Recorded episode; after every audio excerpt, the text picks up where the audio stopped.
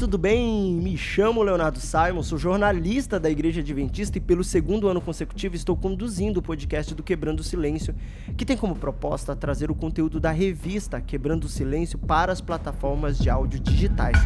Vale lembrar que conteúdos aprofundados você também encontra no site quebrandosilêncio.org. E para finalizar nossa série, a gente vai falar de prevenção, e quando se fala de prevenção, fique atento, fique atenta, o cuidado começa dentro de casa. E os dois convidados são de peso. Diga-se de passagem, está comigo primeiramente ela, Keila, que é pedagoga, psicóloga, especialista em neuropsicologia e também trabalha muito focado em crianças, né? Como lidar com esse público, com essa galerinha aí. Keila, seja muito bem-vinda aí ao nosso podcast. Olá, pessoal, eu também estou muito feliz em participar, agradeço o convite, né, com o objetivo de trazer contribuições, o nosso olhar para essa área que é tão importante. Fico muito feliz, obrigada pelo convite. Por nada, Keila, sinta-se em casa. Keila é paraense, gente, já vou logo dizendo para vocês, porque é minha conterrânea, entendeu? Eu já fiquei empolgado com isso. Forte abraço aí, Keila. Mas também, gente, a gente tem outra pessoa, não é paraense, mas é mineiro, e como eu morei em Minas, eu amo os mineiros, eu amo Minas Gerais, e eu conheci esse pastorzão esses dias, que é o cara que vai dar um insight pra gente na perspectiva espiritual, bíblica, e também, por que não, psicológica, né? Porque ele é o pastor Tiago Furtado, que é pastor da Igreja Adventista no leste de Minas Gerais, e também psicólogo. Pastor Tiago, seja bem-vindo. Olá, Simon, tudo bem? Muito obrigado pelo convite. É um privilégio imenso estar aqui junto contigo, junto com a Keila também. É prazer imenso conhecê-los, né? Conhecê-la e ter conhecido você. E desse nosso encontro ter rolado essa ideia, né, de convidar a gente para estar aqui. Para mim é um privilégio imenso e espero que seja uma bênção para você que está nos ouvindo também, esse nosso bate-papo aqui. Vamos começar então, já que a gente já está falando um pouco sobre esse assunto, você já entendeu que o pessoal aqui tem propriedade de causa para falar sobre isso, o cuidado começa em casa, e eu já queria começar perguntando para a Keila. A doutora Keila, fala para mim o seguinte, eu acho que a gente precisa começar na gênese do negócio, né, que é entender qual que é o papel da família, doutora, na construção emocional e psicológica do indivíduo. Certamente tem um impacto aí, né? E aí eu queria que a senhora explicasse pra gente isso. Certo, Leonardo. Então, quando se trata de ser humano, tudo interfere, né? No funcionamento, no desenvolvimento.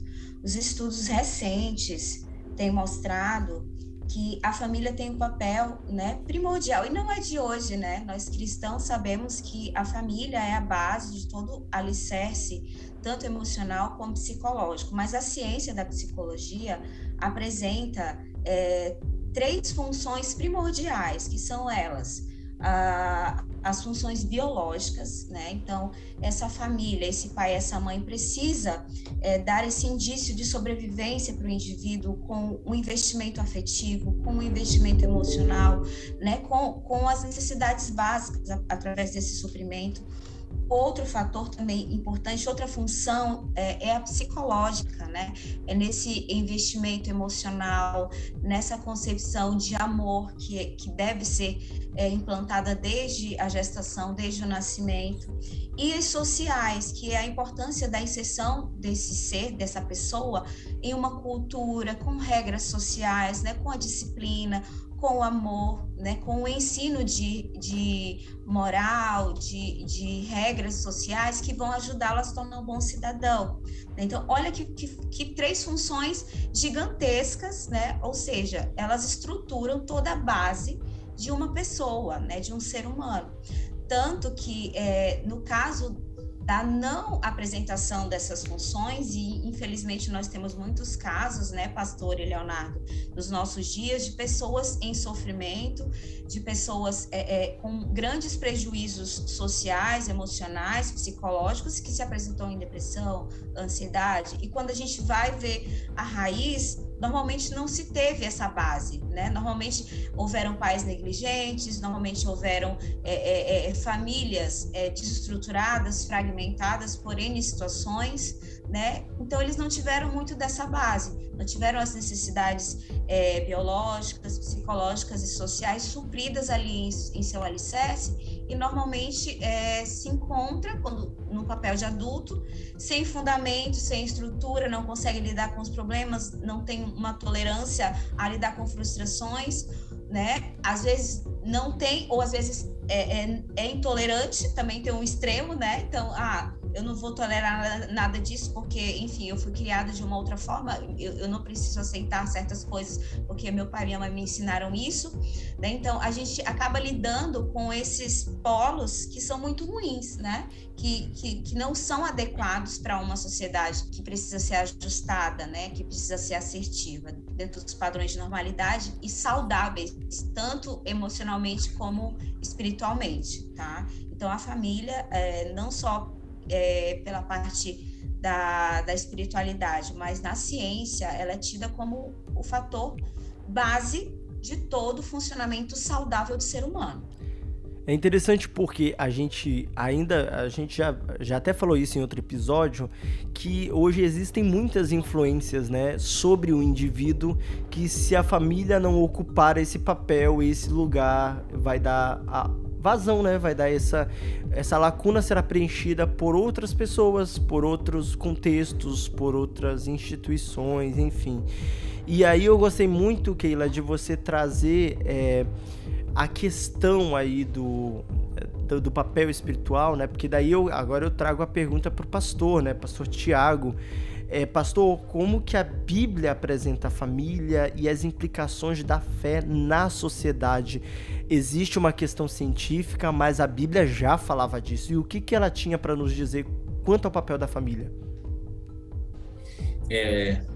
Essa pergunta ela é interessante, porque o que a gente vê hoje, quando a gente olha para a sociedade, e a doutora Keila vai saber falar isso melhor do que eu, muitas famílias estão necessitadas de ajuda e buscando ajuda profissional. Nós temos instituições familiares, nós temos instituições na sociedade, e essas instituições elas estão falhando um pouquinho, né? Por exemplo, eu fiz na época da faculdade, fiz estágio numa casa de recuperação de menores infratores, né? Acho que é mais ou menos esse o nome que dá. E a maioria dos meninos que estavam ali, eles não tinham uma figura paterna, eles não tinham um pai presente dentro de casa. No dia da visita, por exemplo, você via um ou dois pais, e todo o restante era de mães que iam visitar esses jovens, esses meninos. Então, a gente vê uma sociedade que está se desintegrando, desestruturando, porque uma outra instituição, que é a instituição familiar, ela não está cumprindo seu propósito. E qual foi o propósito? Deus criou lá no Éden, né, a família. Ele criou Adão, o homem criou Eva, a mulher, disse para eles, né, serem fecundos, disse para eles cuidarem do jardim do Éden e de toda a criação de Deus. E essa era a função familiar. Era se proteger, era se conhecer, era cuidar, e tudo isso era muito bom, isso era muito perfeito, né? Com Adão, com Eva, com os animais, a sua interação com a natureza, a interação com os filhos crescendo. Então, a ideia era justamente de conhecer a revelação de Deus, conhecer a criação de Deus, cuidar da criação de Deus. Mas, infelizmente, isso não é o que a gente vê hoje. Keila, a gente percebe que algumas crianças, elas podem e elas reproduzem, né, algumas características dependendo do ambiente em que ela está inserida. E aí vem minha próxima pergunta para você, qual que são algumas dessas características de crianças que nascem em um lar que desprovém de algum tipo de acolhimento, que nascem em um ambiente hostil? Quais que são as consequências disso? Eu trabalho também, né, uma curiosidade, com crianças atípicas e com crianças típicas, mas de maneira geral as crianças estão muito necessitadas de uma quantidade equilibrada de exigência e envolvimento, tá? Então, é necessário, e infelizmente nós não vemos isso nos nossos dias, regras bem estruturadas, assim como um investimento afetivo adequado, tá? Então, o que a gente percebe são relações parentais muito, ou muito permissivas, ou muito autoritárias, ou muito negligentes, e não participativas, que é a forma adequada, né, para que a gente tenha uma conexão com a criança, a gente estabeleça um vínculo assertivo e um vínculo que vá projetá-la, que vá motivá-la a desenvolver boas relações, né? Então, normalmente, pais muito permissivos dão muita afetividade, amam demais e exigem pouco. E aí a criança tende a ser manipuladora, né, a não respeitar as regras, tende a causar problemas na escola, na igreja, né? Porque não tem regras e o pai fica ali envergonhado porque não sabe como agir, né? Então, esse pai é muito permissivo, ele precisa ensinar que o seu filho precisa seguir regras na escola, precisa seguir regras na igreja, precisa seguir regras no condomínio e que existem regras em todos os lugares e que elas são importantes, né? E, por outro lado, o pai autoritário, né, impõe muita coisa e não ama, não demonstra a sua emoção. Então, a criança, normalmente, ele pode até ser educado, obediente, mas sempre vai ter aquela necessidade de provar as coisas, né, de ser autossuficiente, de tentar se afirmar ou de tentar ganhar o desejo de todas as pessoas por fazer as coisas, né? Também não é saudável. E a gente tem os dois polos novamente, né? O negligente é o que tem mais prejuízos. A criança que tem pais negligentes é normalmente que não se sente amado, né? Que se sente rejeitado em todos os sentidos, que tende a ser depressivo, que tende a ser ansioso. E as pesquisas indicam que normalmente nós temos mais esse tipo de pais, tá? Pastor e Leonardo, é triste dizer isso, porque às vezes os pais deixam a criança no celular ou deixam a criança ali com alguém que deixa a criança sem regras, sem limites, e aí ela, apesar de estar gostando, no final ela está se sentindo sozinha, no final ela não tem ali um ser humano que se preocupa com ela, que se engaja, tanto para dar limites quanto para se sentir amada, né? Então, o ideal aí, Leonardo, é que os pais tenham o mesmo nível de exigência e de amor, né? Que eles entendam que a disciplina e o amor andam lado a lado e que coloquem os filhos para contribuir com, dependendo da idade, é claro, né? Essa consciência do que é certo e o que é errado, com regras, com quadro de rotinas, e que ele se faça participante disso, né? Que essa construção possa ser baseada nessa relação assertiva, sem imposições e sem também essa negligência e permissão demais. Entendido. Pastor, eu fico ouvindo aqui a Keila e aí eu fico pensando o seguinte: o senhor falou que foi criado uma estrutura familiar perfeita na perspectiva divina, que Deus instituiu Adão, instituiu Eva, deu a missão de que eles procriassem, e aí fica a minha pergunta, então o que deu errado, né? Porque o que nós observamos hoje é exatamente essas deficiências, considerando a parte científica, né, é o que a gente está debatendo aqui também, mas a Bíblia ela também dá uma causa por trás desse pano de fundo com relação a essa desestruturação familiar. Interessante, sabe? E Keila, eu acho que ela vai concordar comigo em uma questão. Muitas vezes a gente conversa com jovens que se rebelam, entre aspas, assim, ou sem as aspas mesmo, com relação à religião, a Deus, e tem uma visão deturpada de Deus, como se Deus fosse malvado, injusto e etc. Muitos desses jovens que se aproximam de mim e a gente conversa, muitos deles têm justamente essa característica de ter um pai muitas vezes agressivo, um pai perverso, um pai distante, e é como se eles transferissem para Deus a imagem que eles têm de um pai. Quando Deus cria Adão e Eva, ele cria a família perfeita. Só que, infelizmente, com a entrada do pecado, essa percepção de quem é Deus, a percepção da justiça de Deus, do cuidado de Deus, ela vem sendo desfigurada.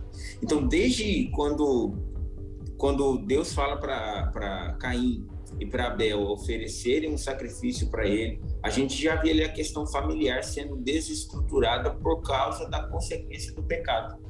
Então, quando Eva desobedece o seu pai, né, desobedece Deus e vai e transfere agora toda essa admiração, esse respeito que ela deveria ter por Deus, e transfere agora para a serpente ou para ela mesma, de certa forma, né, querendo ser como Deus, essa imagem divina ela é desfigurada. A gente vê isso agora na descendência de Adão e Eva, né? Bem imediatamente ali, no caso de Caim e de Abel. Então, o pecado, ele tira essa nossa percepção de Deus, ele destrói a nossa percepção do que é família, ele infelizmente nos impede de vermos as bênçãos nas relações familiares. Então, toda família que não tem Deus como base, toda família que não tem os princípios divinos, princípios bíblicos sendo colocados como a base para a construção familiar, ela vai sofrer, ela vai continuar sofrendo, como Adão e Eva sofreram, como Caim e Abel sofreu, como Sansão sofreu, né? Ao invés de obedecer os seus pais, ele vai procurar mulheres de fora, enfim. Todos os outros que desobedeceram a ordem de Deus para o pai, e a gente acaba desonrando. Tem até um mandamento que diz assim: honra teu pai e sua mãe, para que se prolongue os seus dias na terra. É claro que você não vai obedecer ao seu pai, em todas as... Seu pai diz assim: não, toma veneno, meu filho, para você morrer. Você só vai obedecer os seus pais e honrar os seus pais quando eles estiverem em conformidade com os princípios bíblicos. Então, o que é um pai e uma mãe? O pai e a mãe, eles são a representação da divindade para os filhos, ou pelo menos deveria ser. Mas quando eles não são e eles falham tanto, deturpa também a ideia que eu tenho de um Deus injusto, um Deus malvado, um Deus que vai me castigar, e etc. E, infelizmente, tudo isso por causa dessa questão aí da entrada do pecado. O que Deus quer fazer? Ele quer tirar o pecado da gente. Ele quer tirar as consequências do pecado da gente. Ele quer restaurar a gente, né? A imagem que ele criou, inclusive a imagem que ele criou da família lá no Jardim do Éden. Perfeito. Eu gostaria de tomar emprestado aqui a fala do pastor com relação a muitas vezes a mentalidade que nós temos de um Deus rígido esteja associado à figura que nós temos familiar, de um contexto rígido, um contexto realmente extremamente opressivo algumas vezes, né? E aí eu jogo a pergunta para a doutora Keila, né? Para tentar compreender esse cenário da seguinte perspectiva. Muitas famílias, doutora, elas reproduzem uma disciplina rígida porque elas acreditam que é o caminho, reproduzem aquilo, é uma violência que está sendo reproduzida porque foi assim que ela foi ensinada, que ela foi inserida, o contexto em que ela esteve, né? E aí a minha pergunta para você, doutora, é se existem alternativas para uma disciplina que não seja pelo meio da violência, entendeu? Existe, Simon. Eu vejo sempre o pastor te chamando de Simon e eu fico... Ah, tá. Só para esclarecer para quem está nos ouvindo, gente, é que eu tenho dois nomes. Meu nome é Leonardo Simon. E aí tem gente que me chama de Leonardo e tem gente que me chama de Simon. O pastor, eu me apresentei para ele como Simon, ele vai falar de Simon. Mas não tem problema, Keila, você pode me chamar. Tem duas pessoas conversando com a gente. Parece... Aí eu falei, meu Deus, será que eu tô falando errado o nome do rapaz? Não. É Leonardo. Então, gente, vamos fazer o seguinte, chama todo mundo de Simon, porque daí quem ouve já sabe que é a mesma pessoa. Aí não vai ter confusão. Pode ser, doutora? Então tá, Simon. Sim, que bom que a gente existe, né? Uma forma de comunicação não violenta. E, continuando a fala do pastor e a tua fala, Jesus, ele ensinava a gente assim, né? Jesus, ele não era impositivo, Jesus, ele não era permissivo, ele não era negligente, ele era participativo, né? Então, existe sim uma forma de educação, e se a gente... É claro que a ciência e a Bíblia não utilizam a mesma nomenclatura, mas é a mesma coisa, né? Então, quando ele disse que nós precisávamos ajudar o próximo, né? Que aos sábados, se fosse o caso, as pessoas sim poderiam ajudar o próximo, né? Fazer coisas como dar comida, enfim, ajudar, e os próprios milagres que ele fazia, né? A gente percebe que a educação dos discípulos, quando ele esteve na Terra, também foi participativa, né? Ele levava, vamos construir juntos, né? O que que vocês podem fazer? Olha, é dessa forma que a gente consegue fazer, né? Então, é diferente do que se prega, eu vou educar meu filho assim porque eu nasci assim. Nós teríamos que ter um pouquinho mais de consciência, né, pastor? E aí, quando se trata de família, quando se trata de educação, é um pouquinho mais complicado, porque é um pouquinho mais difícil de reconhecer esse erro. E aí eu já trago um convite para todos nós, né, e também os ouvintes desse podcast, que façam um pouco de reflexão sobre a forma de educação que você teve e a educação que você pretende dar aos seus filhos, porque pode ser diferente. Né? Deve ser diferente, se não foi a maneira adequada, até para que as consequências, né, do resultado dessa personalidade, desse comportamento, desse cristão possa ser também uma pessoa assertiva, uma pessoa que é habilidosa nas relações sociais, nas contribuições que vai fazer, né? Então, eu sempre gosto de dar um exemplo de uma mãe em casa que está ali estressada do dia a dia, e aí uma criança joga todos os brinquedos. Né? Como seria uma comunicação não violenta nesse caso? Menina, já pedi para você parar, né? Guarda esses brinquedos, você está jogando tudo, está tudo bagunçado. Então, o ideal seria, né, dizer, olha, filho, você ainda está brincando com os brinquedos? Mãe, tô. Olha, quando você terminar, você guarde os brinquedos, por favor. É porque senão você vai me deixar triste, a casa vai ficar bagunçada, né? Então, tudo dentro de um tom de voz controlado, dentro de uma conversa, né? Sem estresse, porque a criança também sente isso. Então, essa construção participativa, e é claro que os pais também precisam ter um equilíbrio, né? Porque às vezes chegam preocupados do trabalho, estressados, e aí tendem a descontar nas crianças também, e enfim, é uma reação, né? Então, quando se tem consciência de que não é por eles serem crianças que eles têm que ouvir de uma forma talvez imposta ou grosseira ou ríspida, e sim uma conversa, a gente parte do ponto e da forma com que Jesus ensinava, né? Então, a gente vai muito próximo dentro daquilo que é assertivo na psicologia e dentro daquilo que a Bíblia pega enquanto correto também. Você tá gostando desse bate-papo? Você tá curtindo? Você tá achando legal? Pois é, a gente vai dar uma pausa breve, é rápido, tá? A gente já volta para continuar essa conversa.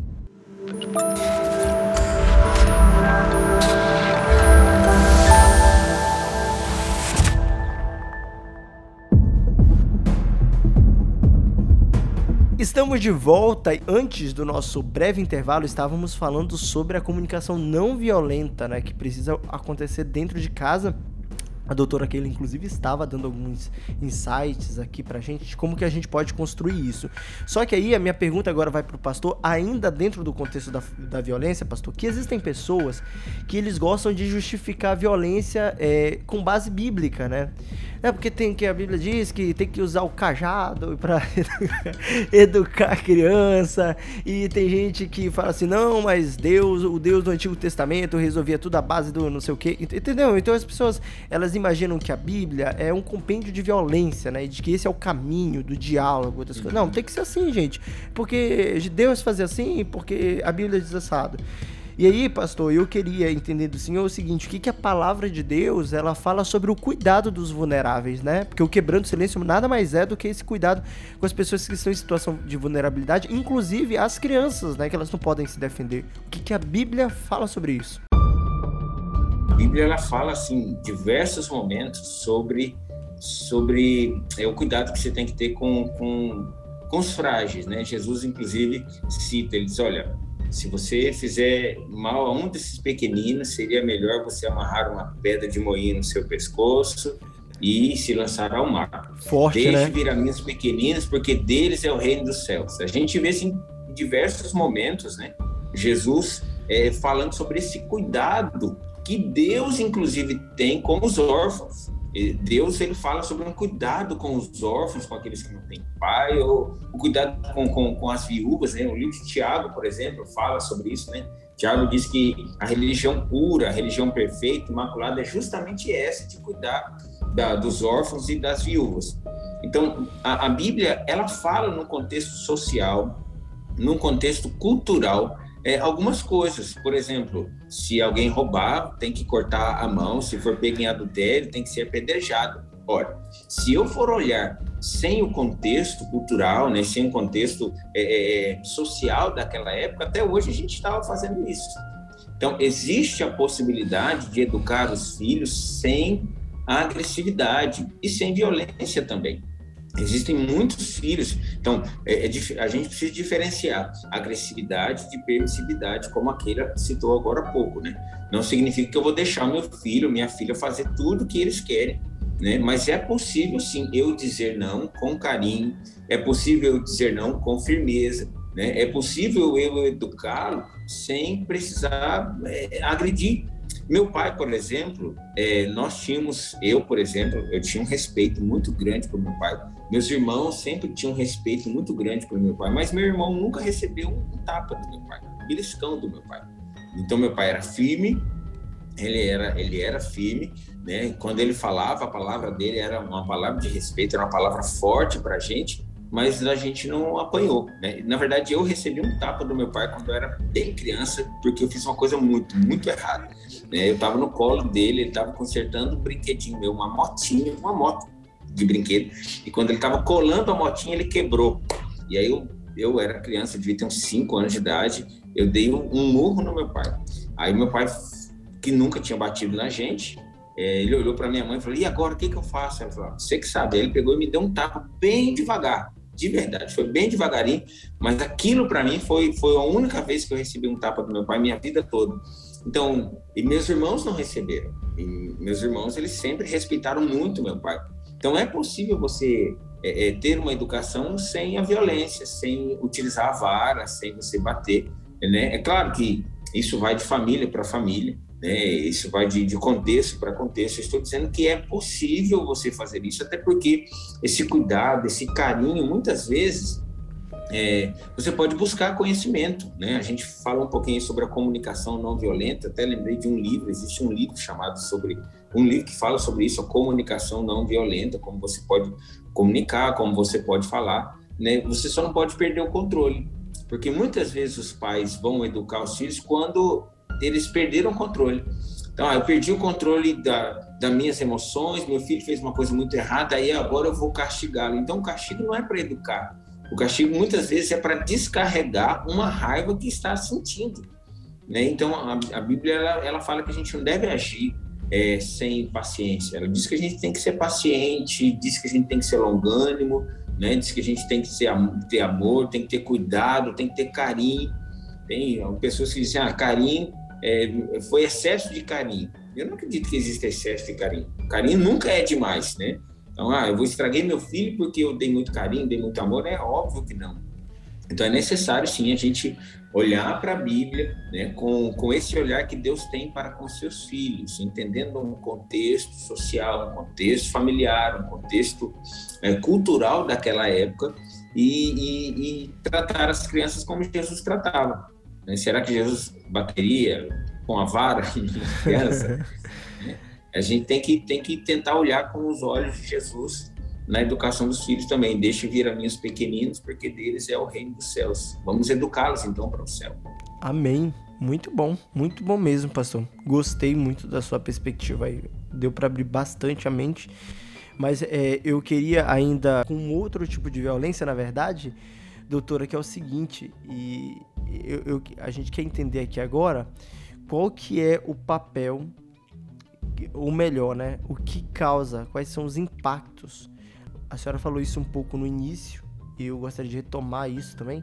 O impacto da ausência paterna, né, ou materna na vida do filho, né? A gente já falou um pouco isso sobre essa problemática de a gente, às vezes, ter essa negligência, né, desses componentes familiares. Isso também é um problema, né, doutora? O que ele acarreta? Sim, Simon. É um problema comum, né, de famílias que às vezes só tem um ente, ou só a mãe, ou só o pai, né, ou às vezes acaba em situação de que tem a mãe e a avó educando, e às vezes os dois, mais um, acaba não tendo o papel que é o participativo.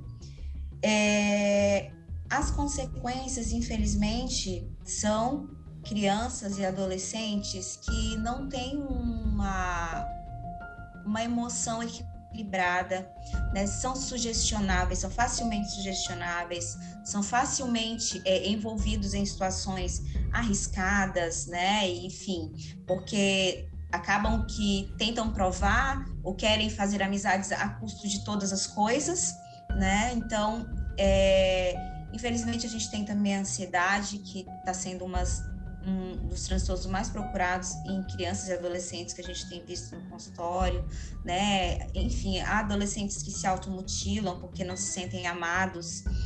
Então, assim, o ideal, né? E aí falo para os jovens também, para as famílias que têm crianças muito pequenas, é que sempre tenha em mente que não existe idade para as regras, né? Então, desde o nascimento ali, tem que ter o horário de comer, tem que ter o horário de dormir, tem que ter o horário de fazer as coisas, o horário da oração, o horário de fazer a meditação.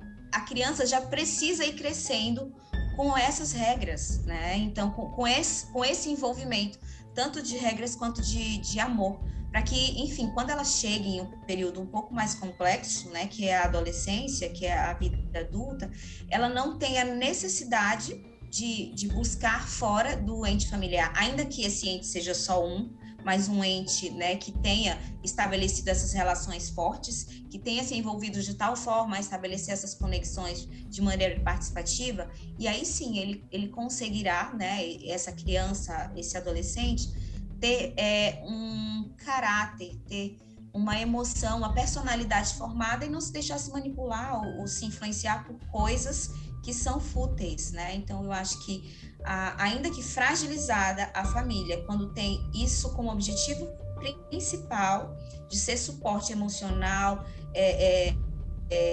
para a criança, em toda essa fase inicial, com regras, com emoção, com amor e com regras, a gente consegue muitas coisas, tá? Eu sei que você já deu alguns insights agora, algumas orientações, mas, doutora, a gente vem falando ao longo... O Quebrando o Silêncio esse ano, ele está justamente trazendo a problemática da violência psicológica, das relações tóxicas. E aí eu queria que você nos desse uma luz sobre como que a família, né, ela pode manter esse equilíbrio, como que o equilíbrio das relações familiares podem contribuir. O que a gente pode fazer para que o cuidado comece em casa a ponto de nós não termos ou termos de maneira muito menor do que nós temos hoje esse tipo de violência psicológica e de relações tóxicas que muitas vezes se manifestam na fase adulta. Então, quais são as orientações que você daria para as famílias que nos acompanham no podcast agora, nesse episódio, para que a gente tenha um cuidado dentro de casa que não vai impactar a nossa vida fora de casa? Tem a ver com a comunicação não violenta, né, que o pastor já citou, que a gente tem citado em todo esse espaço de tempo, que os pais precisam aprender, não só os pais, né, todas as pessoas, mas os pais em especial precisam ensinar os seus filhos a não serem violentos, né, a serem assertivos. E quando se fala de assertividade, a gente estabelece os padrões, né, de educação como cultura, né? Então, quando você vai falar com uma pessoa de fora ou do trabalho, você vai falar, pega esse copo, por favor, né? Ou me passe a caneta, por favor. E às vezes em casa, menino, pega a caneta para mim, né? E aí fica aquela coisa como se a criança ou quem fosse mais próximo tivesse a obrigação, né? Então, a comunicação não violenta, ela parte desse princípio de que você precisa fazer, né, ou pedidos, ou alguma coisa que te deixou chateado, com a sua expressão, né, serena, e uma expressão sem julgamento, sem crítica, né? Olha, eu percebi que você derrubou o brinquedo no chão, né? Então, faça pedidos, não ordens, né? Então, isso é muito importante também. Normalmente em casa os pais tendem a, né, fazem imposições ali. Então, você demonstrar o sentimento, olha, eu percebi, né, sem inferências ali de julgamento, olha, eu verifiquei, você está acontecendo alguma coisa, tenta ouvir primeiro da criança ou do adolescente esse sentimento e expressar o seu, tá? E aí, no segundo momento, você faça o pedido também de uma maneira educada, né? Porque, afinal de contas, você está educando seres. Você quer educá-los para que no trabalho, para que nas relações, eles também tenham essa educação. Então, olha, você, depois que terminar, você pode guardar, né, o brinquedo, por favor? Né? Então, caso a criança não siga, não é o grito, não é repetição, né? Não é, às vezes, aí, sim, a violência que vai fazer. Ah, mas ele só faz se eu bater. Não, na verdade, o pai reforçou, né? E fez isso tantas vezes que a criança acabou sendo condicionada a isso.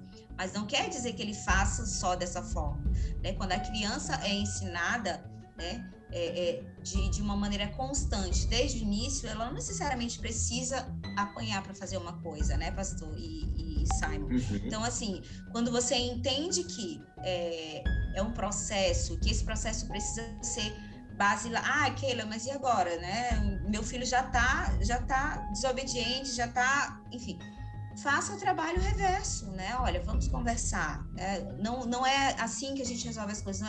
Vamos fazer dessa forma? Vamos trabalhar com coisas que você consegue fazer e aí depois a gente vai brincar, né? Vai começando a estabelecer pequenas metas com a sua criança em casa. Faça um quadro de rotinas, né?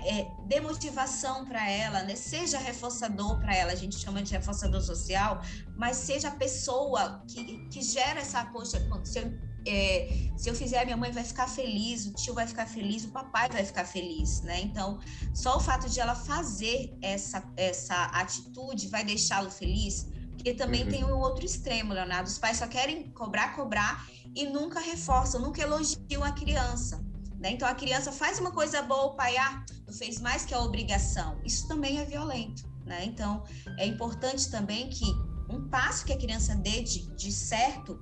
Nossa, você viu como você conseguiu? Que legal! O que não tá tão legal, olha, vamos melhorar isso, né? Então, é algo que precisa ser de uma forma equilibrada, constante, e que o pai precisa ter essa consciência também, que não é só cobrar, que também não é deixar livre, que ele vai conseguir esse comportamento mais assistivo da sua criança ou do seu adolescente. Tá anotando? Não conseguiu anotar? Você pode voltar depois, ouvir o podcast de novo e você vai pegando essas orientações aí pra você colocar em prática aí, caso seja a sua situação, esteja dentro do seu contexto. Mas a gente não poderia finalizar esse podcast, né, sem eu fazer a última pergunta, dessa vez agora pro pastor Tiago. Pastor, a Bíblia é a base aí da nossa fé, é a base de tudo que nós acreditamos, e tudo que a Keila falou, a doutora Keila falou aqui, está consoante com a Bíblia, né? Não tem, você reforçou isso, vocês dialogaram sobre isso juntos, inclusive, usando contextos bíblicos. E aí eu queria fechar com uma reflexão bíblica, pastor Tiago, querendo entender do Senhor o que quais são alguns dos princípios bíblicos, né, que nos ajudam a termos famílias mais estruturadas. O que a Bíblia nos apresenta sobre isso? Você falou aí, né, que a família, ela é a base. Realmente, a família, ela é a base de uma sociedade justa, de uma sociedade harmônica. Quando a família falha, né, às vezes a igreja falha, o Estado falha, a gente tem aí um delinquente, né? Alguém que está vivendo, quebrando regras, etc. E é isso que, infelizmente, a gente está vivendo. A gente está vivendo uma sociedade onde a família está, infelizmente, está falhando. Por quê? Se a família é a base da sociedade, a família falha, a sociedade também falha. Mas a gente não pode esquecer de uma coisa. Quem é? Se a família é a base da sociedade, então quem é a base da família? Qual é a base que eu estou construindo a minha família? E aí eu lembro da história de Jesus, quando Jesus conta para a gente lá no livro de Mateus, capítulo 7, versículo 24 a 27, que ele diz assim: aquele que ouve as minhas palavras e a pratica, ele é semelhante a um homem prudente que constrói a sua casa sobre a rocha. E aí cai a chuva, vem os rios, transbordam com ventos, mas a casa permanece inabalável, porque ela está construída sobre a rocha. Então, eu gostaria de lançar essa pergunta para você que está nos ouvindo agora. qual é a base que você está construindo a sua família? Você está construindo a sua família sobre uma base sólida que é Cristo, que é a palavra de Deus? Ou você está construindo a sua família sobre aquilo que você pensa, o que você acha, o que as pessoas falam para você, o que a sociedade fala para você? Eu quero convidar você a colocar a sua família sobre essa base, né? Que é a rocha, que é a palavra de Deus. E ali na palavra de Deus nós encontramos os princípios que devem reger a família. Nós encontramos ali na palavra de Deus o princípio do amor, o princípio do perdão, o princípio da misericórdia, o princípio da hospitalidade, da honestidade, da fé. Enfim, nós encontramos ali como nós devemos construir uma família alicerçada na rocha. Mas talvez esteja falando também para você que está nos ouvindo, uma família que está desestruturada, uma família que caiu, que está em pedaços, que está desmanchando, desintegrando das suas mãos. Eu volto o seu pensamento quando Deus pede para que o profeta vá até uma olaria e veja ali um oleiro, né? Alguém que está construindo jarros, e existem vários jarros quebrados, e Deus fala para ele assim: da mesma forma como ele restaura um jarro quebrado, eu também posso restaurar, porque Deus, além de ser a base da família, ele é também o restaurador das famílias, e ele pode restaurar a sua família também. Como é que eu faço, pastor? Nunca é tarde demais. Recomece na base, recomeça reconstruindo através do perdão, através da misericórdia, através da leitura da palavra, da aplicação da leitura da palavra, do amor, da bondade, enfim. Volte para a base, porque essa base, esse Deus que é restaurador de famílias e é especialista em restaurar famílias, ele quer restaurar a sua família.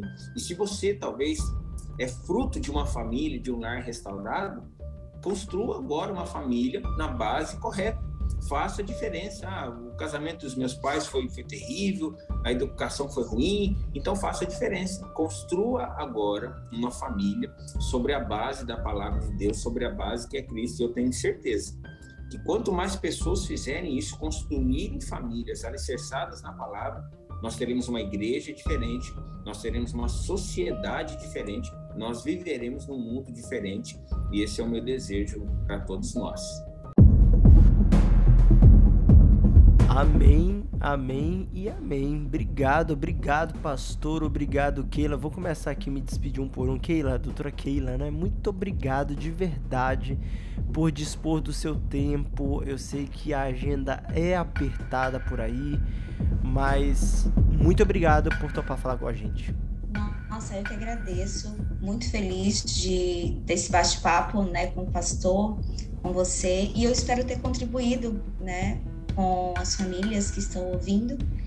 E como o pastor disse, quando nós temos a base que é Deus, né, a família, e as pessoas com o objetivo de serem melhores, a gente consegue alcançar a excelência, né? Então fica o meu agradecimento a vocês. E estamos aí para próxima se precisar. Um grande abraço para vocês. Sensacional. Pode deixar, seu contato já está salvo aqui no meu telefone. Não vai sair mais, vai estar por aqui. Pastor Tiago, sempre um privilégio falar com o senhor. Espero que nos encontremos em breve. Muito obrigado por topar falar com a gente, porque eu sei que tá na loucura das pregações aí da Semana Jovem, né? Enquanto nós gravamos esse podcast. Mas o senhor tirou um tempinho para falar com a gente. Deus lhe abençoe também. Obrigado, viu? É um privilégio mesmo, viu? Poder estar aqui contigo, poder estar aqui com a doutora Keila e com os ouvintes, né? E é legal, a gente produz um material que espero que contribua verdadeiramente para o crescimento, desenvolvimento espiritual de quem está nos ouvindo. Espero que tenha sido bom para eles, como foi para mim. Foi e tem sido para todos nós, né? Tá sendo um crescimento muito bom. Primeiro pra gente e certamente pra quem tá ouvindo. Gente, então é isso. Você gostou do podcast, tá achando o máximo? Você pode ter esse conteúdo e muito mais no site quebrandosilêncio.org. Vai lá, dá o clique, pesquisa. Tem material, tem revista, tem artigo, tem reportagem para você se munir, para você se estruturar, para você quebrar o ciclo de violência, para que você seja um agente da paz.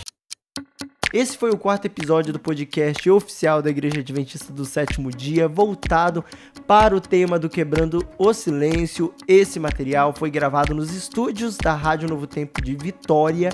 A coordenação e supervisão do projeto é de Jeanette Lima.